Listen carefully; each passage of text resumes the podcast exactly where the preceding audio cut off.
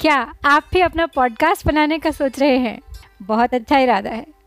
Anchor try कीजिए ना, ये पॉडकास्ट बनाने का सबसे आसान तरीका है। सबसे पहली बात, ये बिल्कुल फ्री है।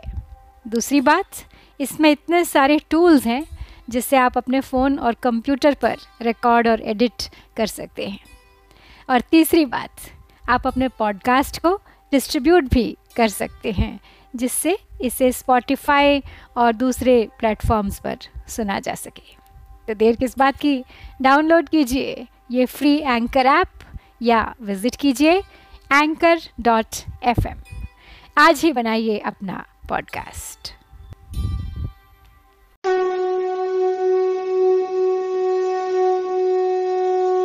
जय श्री कृष्ण।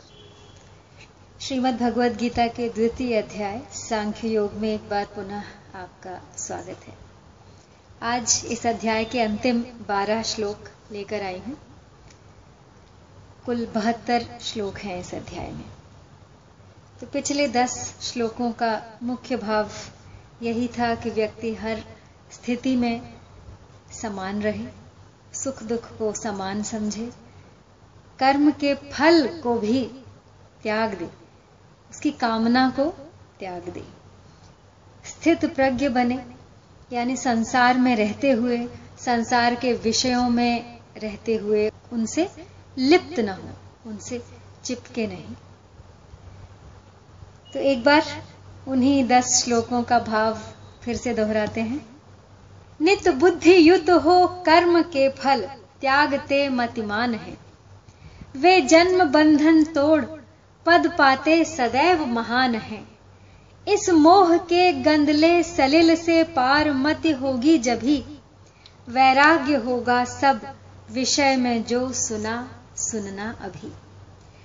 श्रुति भ्रांत बुद्धि समाधि में निश्चल अचल होगी जभी, हे पार्थ योग समत्व होगा प्राप्त यह तुझको तभी।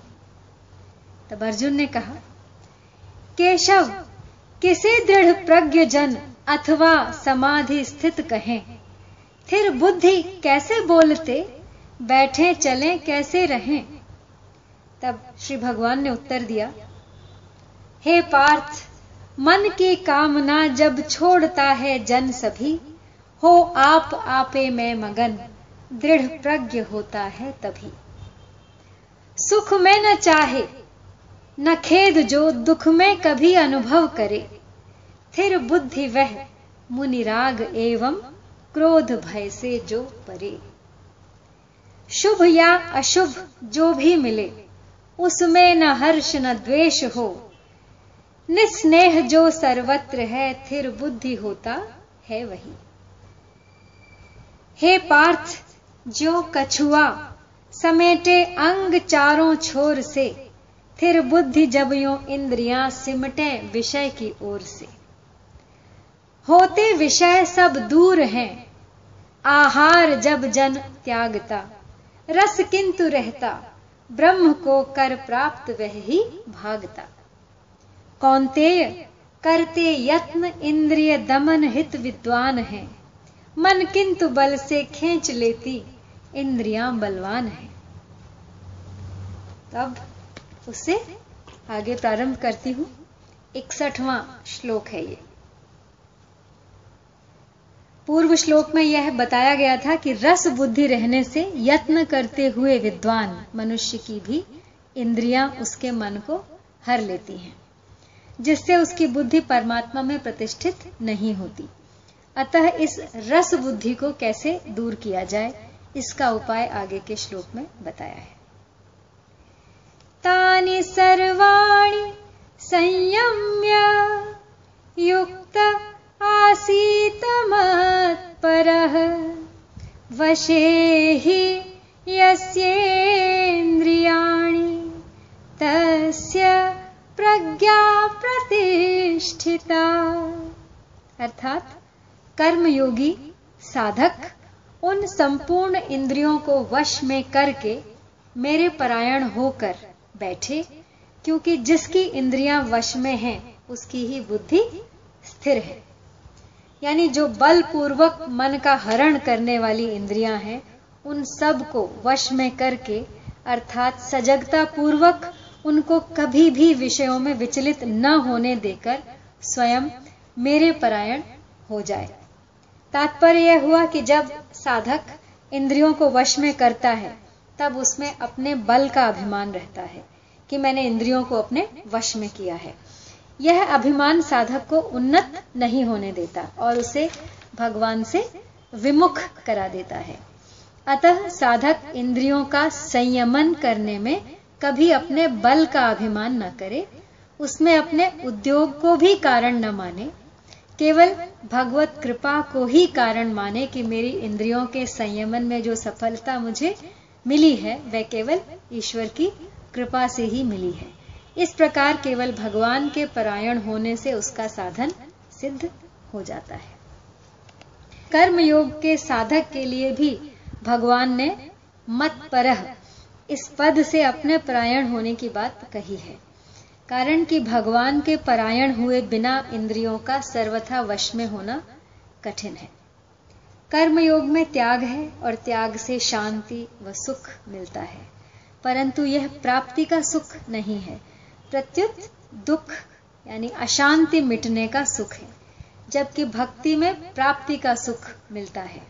अतः भक्ति का प्रेम का सुख मिले बिना इंद्रियां सर्वथा वश में नहीं होती।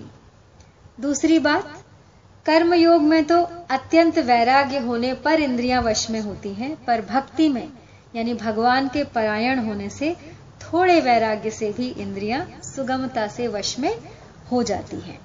इसलिए भगवान ने मतपरः पद का यहां प्रयोग किया है। तो भगवान के परायण होने से इंद्रियां तो वश में होकर रस बुद्धि से निवृत्त हो ही जाएंगी, पर भगवान के परायण न होने से क्या होता है, इस पर आगे के 2 श्लोक में कहा गया है। ध्यायतो विषयान् पुंसः संगस्तेषूपजायते संगात् संजायते कामः कामात् क्रोधोऽभिजायते क्रोधात् भवति सम्मोहः सम्मोहात् स्मृतिविभ्रमः स्मृतिभ्रंशाद् बुद्धिनाशो बुद्धिनाशात् प्रणश्यति। यानी विषयों का चिंतन करने वाले मनुष्य की उन विषयों में आसक्ति पैदा हो जाती है, आसक्ति से कामना पैदा हो जाती है, कामना में बाधा लगने पर क्रोध पैदा हो जाता है और क्रोध होने पर सम्मोह यानी मूढ़ भाव हो जाता है और सम्मोह से स्मृति भ्रष्ट हो जाती है, स्मृति भ्रष्ट होने पर बुद्धि यानी विवेक का नाश हो जाता है और बुद्धि का नाश होने पर मनुष्य का पतन हो जाता है। तो कहा गया है कि भगवान के परायण न होने से, भगवान का चिंतन न होने से विषयों का ही चिंतन होता है, कारण कि जीव के एक तरफ परमात्मा है और एक तरफ संसार है, और जब वह परमात्मा का आश्रय छोड़ देता है तब वह संसार का आश्रय लेकर संसार का ही चिंतन करता है, क्योंकि संसार के सिवाय चिंतन का कोई दूसरा विषय रहता ही नहीं है। इस तरह चिंतन करते करते मनुष्य की उन विषयों में आसक्ति राग प्रियता पैदा हो जाती है जो सांसारिक हैं। आसक्ति पैदा होने से मनुष्य उन विषयों का सेवन करता है और विषयों का सेवन चाहे मानसिक हो चाहे शारीरिक हो, उससे जो सुख होता है उससे विषयों में प्रियता पैदा होती है, प्रियता से उस विषय का बार बार चिंतन होने लगता है। अब उस विषय का सेवन करे चाहे ना करे, वह विषयों में राग तो पैदा हो ही जाता है। यही संसार का नियम है। अब विषयों में राग पैदा होने पर उन विषयों को भोगों को प्राप्त करने की कामना भी पैदा हो जाती है कि अब वे भोग वस्तुएं मुझे मिले। अब कामना के अनुकूल पदार्थों के मिलते रहने से लोभ पैदा हो जाता है और कामना पूर्ति की संभावना हो रही है और उसमें कोई बाधा आ जाए तो फिर उस पर क्रोध पैदा हो जाता है। अब क्रोध से सम्मोह होता है अर्थात मूढ़ता छा जाती है वास्तव में देखा जाए तो काम, क्रोध, लोभ और ममता, इन चारों से ही सम्मोह होता है। जैसे काम से जो सम्मोह होता है उसमें विवेक शक्ति ढक जाने से मनुष्य काम के वशीभूत होकर न करने लायक कर्म भी करता है। क्रोध से जो सम्मोह होता है उसमें मनुष्य अपने मित्रों तथा पूज्य जनों को भी उल्टी सीधी बातें कह बैठता है और न करने लायक बर्ताव कर बैठता है।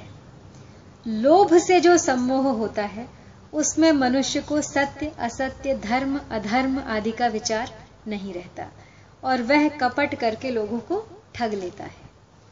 और ममता से जो सम्मोह होता है उसमें समभाव नहीं रहता, प्रत्युत पक्षपात पैदा हो जाता है।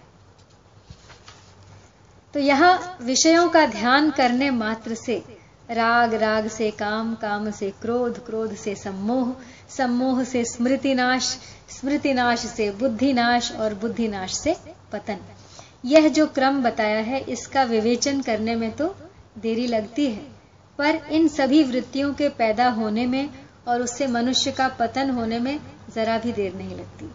बिजली के करंट की तरह ये सभी वृत्तियां तत्काल पैदा होकर मनुष्य का पतन कर देती है। अब भगवान आगे के श्लोक में स्थित प्रज्ञ कैसे चलता है, इस चौथे प्रश्न का, अर्जुन के चौथे प्रश्न का उत्तर देते हैं। राग द्वेष विषयुक्तस्तु विषयानि इंद्रियैश्चरण आत्मवश्यैवेधेयात्मा प्रसादम् अधिगच्छति प्रसादे सर्वदुःखानां हानिरस्योपजायते प्रसन्न चेतसो ह्याशु बुद्धिः पर्यवतिष्ठते।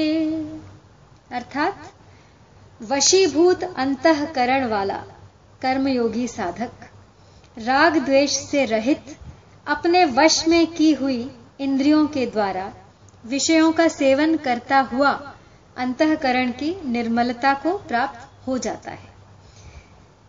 निर्मलता को प्राप्त होने पर साधक के संपूर्ण दुखों का नाश हो जाता है और ऐसे शुद्ध चित्त वाले साधक की बुद्धि निस्संदेह बहुत जल्दी परमात्मा में स्थिर हो जाती है।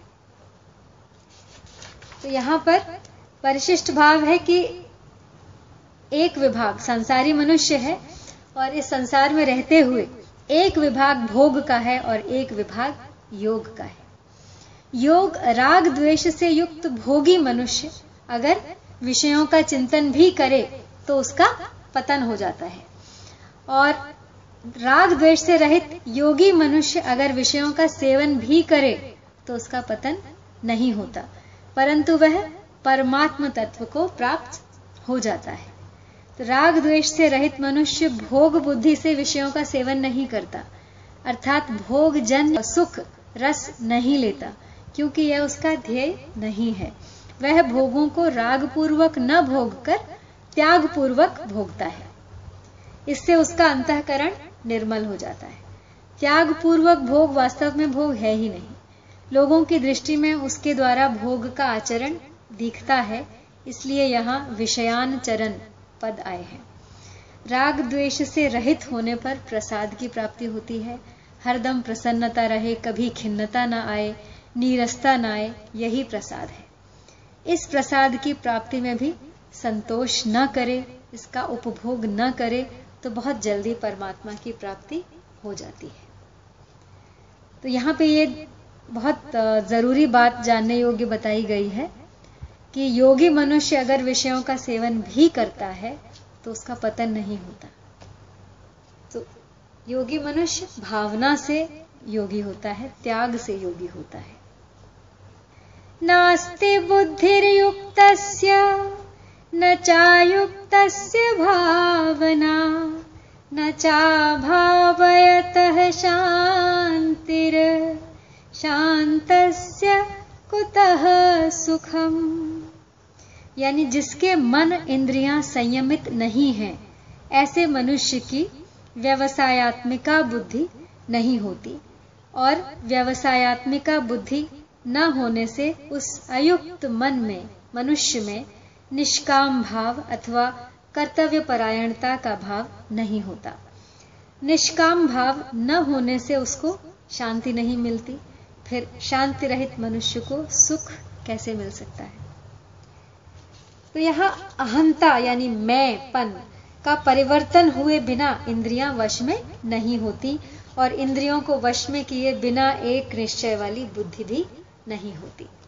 यदि अहंता का परिवर्तन हो जाए कि मैं साधक हूं और साधना करना ही मेरा काम है, तो मन इंद्रियां अपने आप में वश में हो जाती हैं, उनको वश में करना नहीं पड़ता। तो जिसकी बुद्धि व्यवसायत्मिका नहीं होती उसकी मुझे तो केवल अपने कर्तव्य का पालन करना है, फल की इच्छा, कामना, आसक्ति आदि का त्याग करना है, ऐसी भावना नहीं आती। ऐसी भावना न होने का ही कारण है कि अपना ध्येय स्थिर न होना। जो अपने कर्तव्य के परायण नहीं रहता उसको शांति नहीं मिल सकती। जिस किसी व्यक्ति ने भी जो भी कार्य करने का संकल्प किया है, यदि वह अपने कार्य से विमुख होता है तो अशांति पैदा होती है। तो जो अशांत है वह सुखी कैसे हो सकता है? कारण कि उसके हृदय में हरदम हलचल होती रहती है। बाहर से उसको कितने ही अनुकूल भोग आदि मिल जाएं, तो भी उसके हृदय की हलचल नहीं मिट सकती, अर्थात वह ऐसे सुखी नहीं हो सकता। तो अयुक्त पुरुष की बुद्धि एक निश्चय वाली क्यों नहीं होती, इसका कारण आगे के श्लोक में बताया गया है। इंद्रियाणाम हि चरतां यन्मनो अनुविधीयते तदस्य हरति प्रज्ञां वायुर्नावमिवाम्भसि।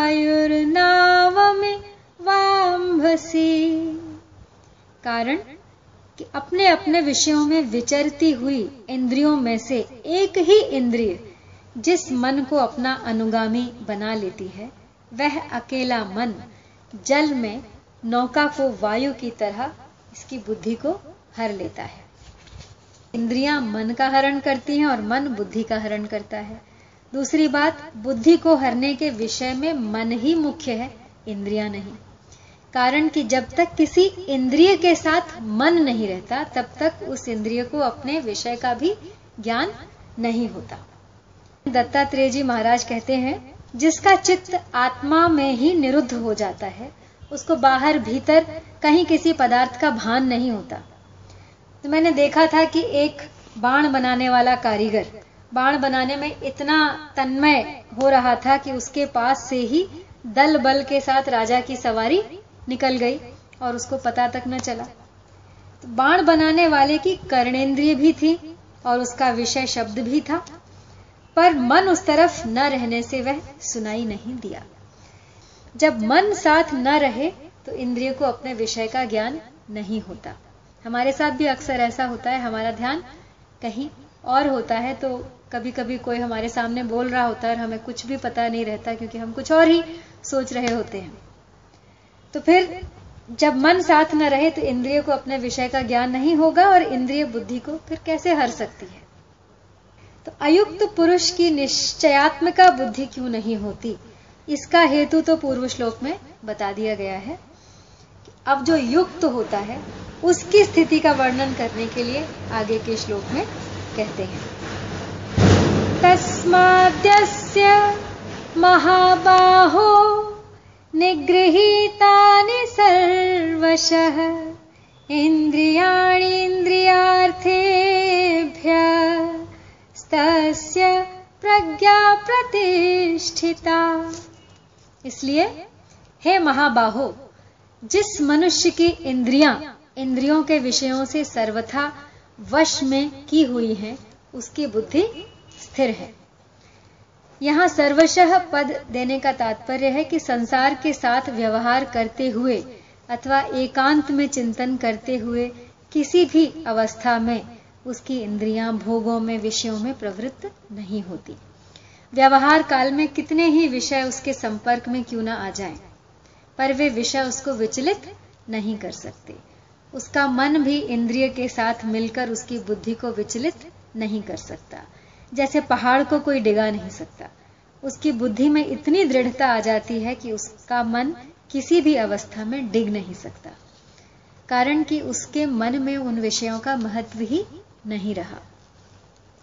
और निगृहीतानि का तात्पर्य है कि इंद्रियां विषयों से पूरी तरह वश में की हुई हैं, अर्थात विषयों में उनका लेश मात्र भी राग आसक्ति खिंचाव नहीं रहा है। जैसे सांप के दांत निकाल दिए जाएं तो फिर उसमें जहर नहीं रहता, वह किसी को भी काट लेता है तो उसका फिर कोई असर नहीं होता। ऐसे ही इंद्रियों को राग द्वेष से रहित कर देना ही मानो उनके जहरीले दांत निकाल देना है। फिर उन इंद्रियों में यह ताकत नहीं रहती कि वे साधक को पतन के मार्ग में ले जाए। तो इस श्लोक का तात्पर्य है कि साधक को दृढ़ता से यह निश्चय कर लेना चाहिए कि मेरा लक्ष्य परमात्मा की प्राप्ति करना है, भोग भोगना और संग्रह करना मेरा लक्ष्य नहीं है। अगर ऐसी सावधानी साधक में निरंतर बनी रहेगी तो उसकी बुद्धि स्थिर हो जाएगी, उसकी इंद्रियां सर्वथा वश में हो जाएंगी। तो जिसकी इंद्रियां सर्वथा वश में है उसमें और साधारण मनुष्यों में अब क्या अंतर है, ये आगे के श्लोक में।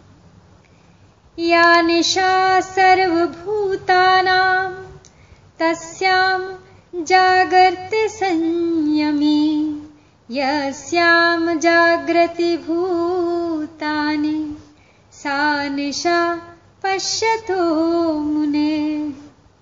यानी संपूर्ण प्राणियों की जो रात परमात्मा से विमुखता है उसमें संयमी मनुष्य जागता है, और जिसमें सब प्राणी जागते हैं यानी भोग और संग्रह में लगे रहते हैं, वह तत्व को जानने वाले मुनि की दृष्टि में रात है। तो कहने का अर्थ है कि सांसारिक मनुष्य दिन रात भोग और संग्रह में लगे रहते हैं और उनको ही महत्ता देते हैं, सांसारिक कार्यों में बड़े सावधान और निपुण होते हैं, तरह तरह के कला कौशल सीखते हैं, तरह तरह के आविष्कार करते हैं, लौकिक वस्तुओं की प्राप्ति में ही अपनी उन्नति मानते हैं, सांसारिक वस्तुओं की बड़ी महिमा गाते हैं, सदा जीवित रहकर सुख भोगने के लिए बड़ी बड़ी तपस्या करते हैं, देवताओं की उपासना करते हैं, मंत्र जाप करते हैं इत्यादि। परंतु जीवन मुक्त तत्वज्ञ महापुरुष तथा सच्चे साधकों की दृष्टि में वह बिल्कुल रात है, अंधकार है, उसका किंचित मात्र भी महत्व नहीं है, कारण कि उनकी दृष्टि में ब्रह्मलोक तक संपूर्ण संसार विद्यमान है ही नहीं, तो पारमार्थिक विषय में उनकी बुद्धि जाती ही नहीं है। तो संसारी लोग तो केवल रात को ही देखते हैं, दिन को देखते ही नहीं, पर योगी दिन को भी देखता है और रात को भी, यही दोनों में फर्क है। उदाहरणार्थ बालक ने केवल बालकपना ही देखा है, जवानी नहीं, पर वृद्ध पुरुष ने वृद्धावस्था के साथ बालकपना भी देखा है और जवानी भी।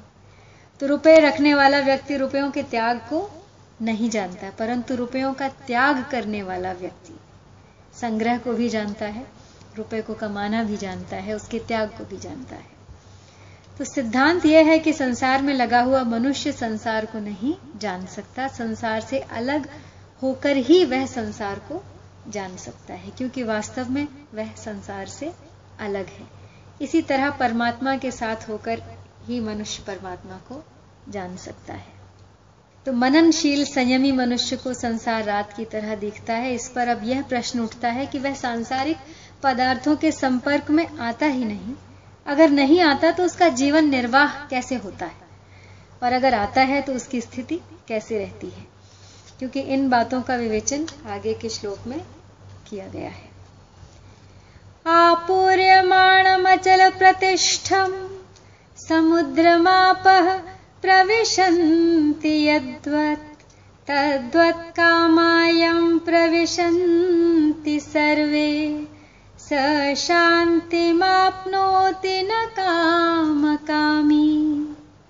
यानी जैसे संपूर्ण नदियों का जल चारों ओर से जल द्वारा परिपूर्ण समुद्र में आकर मिलता है, पर समुद्र अपनी मर्यादा में अचल स्थित रहता है, ऐसे ही संपूर्ण भोग पदार्थ जिन संयमी मनुष्यों ने उत्पन्न किए विकार बिना ही प्राप्त होते हैं, वही मनुष्य परम शांति को प्राप्त होता है, भोगों की कामना करने वाला नहीं। अपनी कामना के कारण ही यह संसार जड़ दिखता है, वास्तव में तो यह चिन्मय परमात्मा ही है। जब मनुष्य कामना रहित हो जाता है तब उससे सभी वस्तुएं प्रसन्न हो जाती हैं। वस्तुओं के प्रसन्न होने की पहचान यह है कि उस निष्काम महापुरुष के पास आवश्यक वस्तुएं अपने आप आने लगती हैं, उसके पास आकर सफल होने के लिए वस्तुएं लालायित रहती हैं, परंतु कामना न रहने के कारण वस्तुओं के प्राप्त होने पर अथवा न होने पर भी उसके भीतर कोई विकार, हर्ष आदि उत्पन्न नहीं होता। उसकी दृष्टि में वस्तुओं का कोई मूल्य या महत्व नहीं रह जाता। इसके विपरीत कामना वाले मनुष्य को वस्तुएं प्राप्त हों अथवा न हों, उसके भीतर सदा अशांति बनी रहती है। अब आगे के श्लोक में स्थित प्रज्ञ कैसे चलता है, इस प्रश्न के उत्तर का उपसंहार करते हैं। विहाय कामान्यः सर्वान् पुमांश्चरति निस्पृहा निर्ममो निरहंकारः स शांतिम् अधिगच्छति। यानी जो मनुष्य संपूर्ण कामनाओं का त्याग करके स्पृहा रहित, ममता रहित और अहंता रहित होकर आचरण करता है, वह शांति को प्राप्त हो जाता है। तो कामना का त्याग होने पर भी शरीर निर्वाह मात्र के लिए कुछ न कुछ वस्तु, व्यक्ति, पदार्थ आदि की आवश्यकता रह जाती है, जिसे स्पृहा कहते हैं। तो स्थित प्रज्ञ महापुरुष में शरीर निर्वाह मात्र की आवश्यकता का तो कहना ही क्या, शरीर की भी आवश्यकता नहीं रहती, कारण कि शरीर की आवश्यकता ही मनुष्य को पराधीन बनाती है। आवश्यकता तभी पैदा होती है जब मनुष्य उस वस्तु को स्वीकार कर लेता है जो अपनी नहीं है। कर्मयोगी किसी भी वस्तु को अपनी और अपने लिए नहीं मानता, प्रत्युत संसार की और संसार के लिए ही मानता है, इसलिए उसको किसी भी वस्तु की आवश्यकता नहीं रहती। तो कामना और स्पृहा दोनों का त्याग करने का तात्पर्य है कि वस्तुओं की कामना भी न हो और निर्वाह मात्र की कामना भी न हो। तो अगला और अंतिम श्लोक है आज का।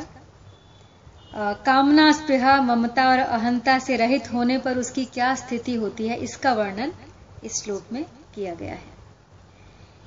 एषा ब्राह्मी स्थितिः पार्थ नैनां प्राप्य विमुह्यति स्थित्वा स्यामन्तकाले अपि ब्रह्म निर्वाणम् इच्छति।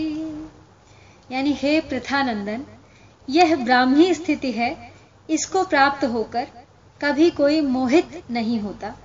इस स्थिति में यदि अंतकाल में भी स्थित हो जाए तो निर्वाण, शांत ब्रह्म की प्राप्ति हो जाती है। तो यहां पे यह शंका हो सकती है कि जो अनुभव उम्र भर नहीं हुआ व्यक्ति को, वह अंतकाल में कैसे होगा।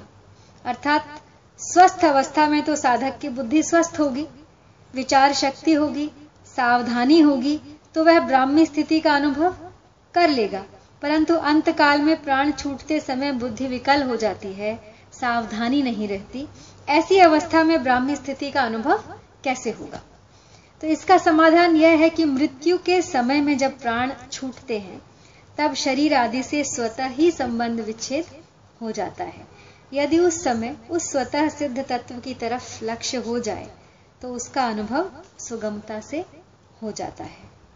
निर्विकल्प अवस्था की प्राप्ति में तो बुद्धि, विवेक आदि की आवश्यकता है, पर अवस्थातीत तत्व की प्राप्ति में केवल लक्ष्य की आवश्यकता है।